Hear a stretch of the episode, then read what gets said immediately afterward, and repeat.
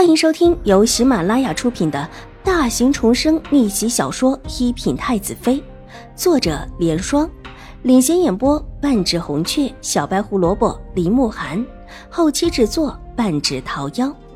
喜欢宫斗宅斗的你千万不要错过哟，赶紧订阅吧！第三百七十五集，周周不喜欢。嗯，楚留臣忽然停下脚步，侧头看向秦婉如，那双俊美的眼眸勾起，顾盼生辉。即便秦婉如知道它的颜色只是他的一层保护色，而且还是时时变换的，一时间也要被他所惑，急忙低下头，不敢去看他那张俊美到极致的脸。一个男子长得比女子还美，真的好吗？皇爷，我害怕被侍卫拎出去的时候，玉洁只能够在后面追我。定了定神，秦婉如努力表示自己的一本正经。被侍卫拎出去，楚留臣笑了起来，伸手在秦婉如的肩上拍了几下，举止自然而洒脱，带了几分往日没有的风流意味。楚州越发的有趣起来了。放心吧，本王和你有同纲之谊，这拎出去的事情当然不会有的。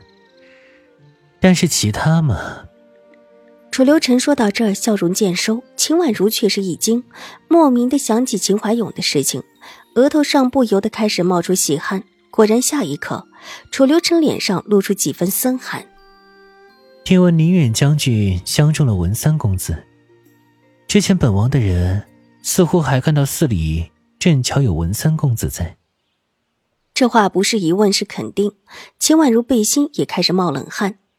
我父亲，卓卓，如果有朝一日，你发现宁远将军不是你想的那种人，你会如何？楚留臣意有所指，王爷，您的意思是？秦婉如不敢装傻，楚留臣的目光就紧紧的落在他脸上，让他有种做任何表情都显得刻意的感觉，只能顺着他的意思。本王没什么意思，本王是听说。宁远将军现在是禁卫军的副统领呢，这以后有什么重要的事务，将军府的人应当也会知道一些吧。秦婉如心头狂跳，头低了下来。皇爷明鉴，父亲的书房不是随便叫人进的，特别是那些案卷，可不是什么人都可以看的。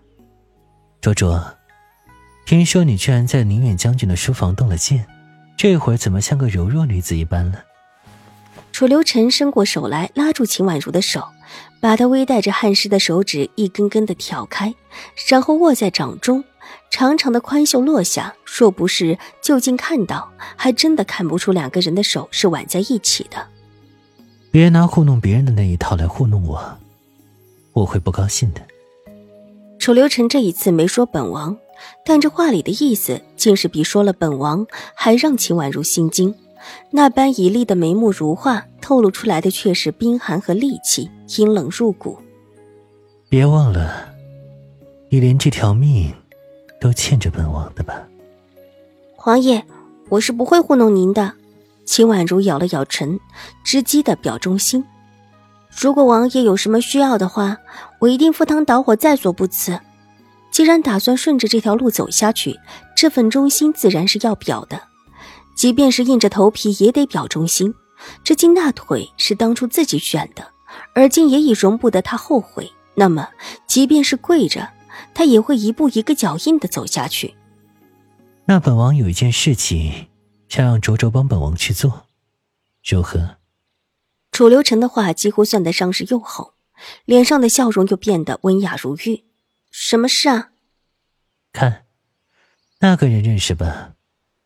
楚留臣忽然松开了秦婉如的手，伸手一指的一个人，整个人一抬懒散起来。本王让你帮着制造一次英雄救美，如何？戚荣之是跟着秦婉如出来的，之前也打听到秦婉如是往华光寺有名的紫竹林去了，他出来的较远了一些，一路上过来没有见到秦婉如。戴德转过一个弯口，眼看着前面的路上站着的秦婉如，立时大喜，身子急往身边的一棵大树后面缩去。春意也忙着一起躲起来。秦婉如居然跟个男的在一起，这么一个新发现，怎么不让齐荣之激动？这可是千真万确是自己看到的事情，他要把秦婉如这个把柄攥在手里，拿捏她。从他这个角度，只看到楚留臣的背影，即便看不到脸。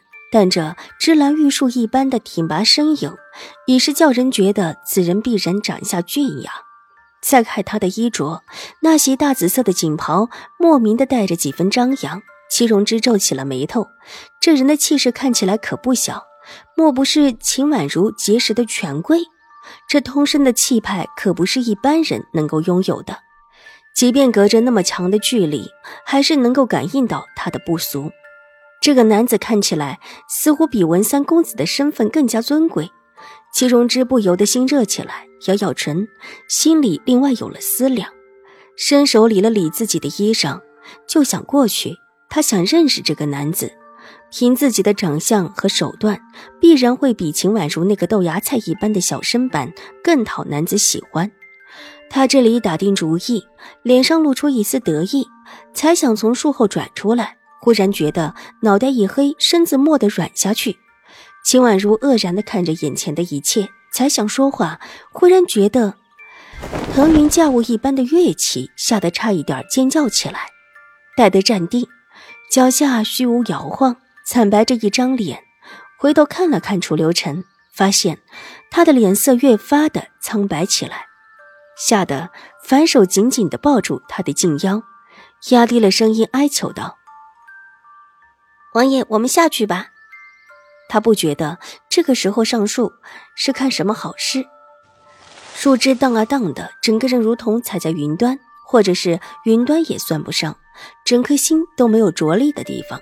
秦婉如从来没有经历过这种事情，一双水盈盈的美眸惊慌恐怕，宛如受惊的小兽一般，本能的紧紧抱住楚留臣。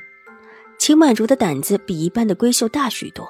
但这不包括在这种上不着天、下不着地的地方上什么景致，特别是抱着他的还是这么一位病得连站都站不住的陈王，这位不会一个抱不住就把自己失手摔下去吧？反手紧紧地拉住楚留臣的衣裳，秦婉如不知道自己的脸色这时候比楚留臣的还要难看，她是真的慌得很。本集播讲完毕，下集更精彩，千万不要错过哟！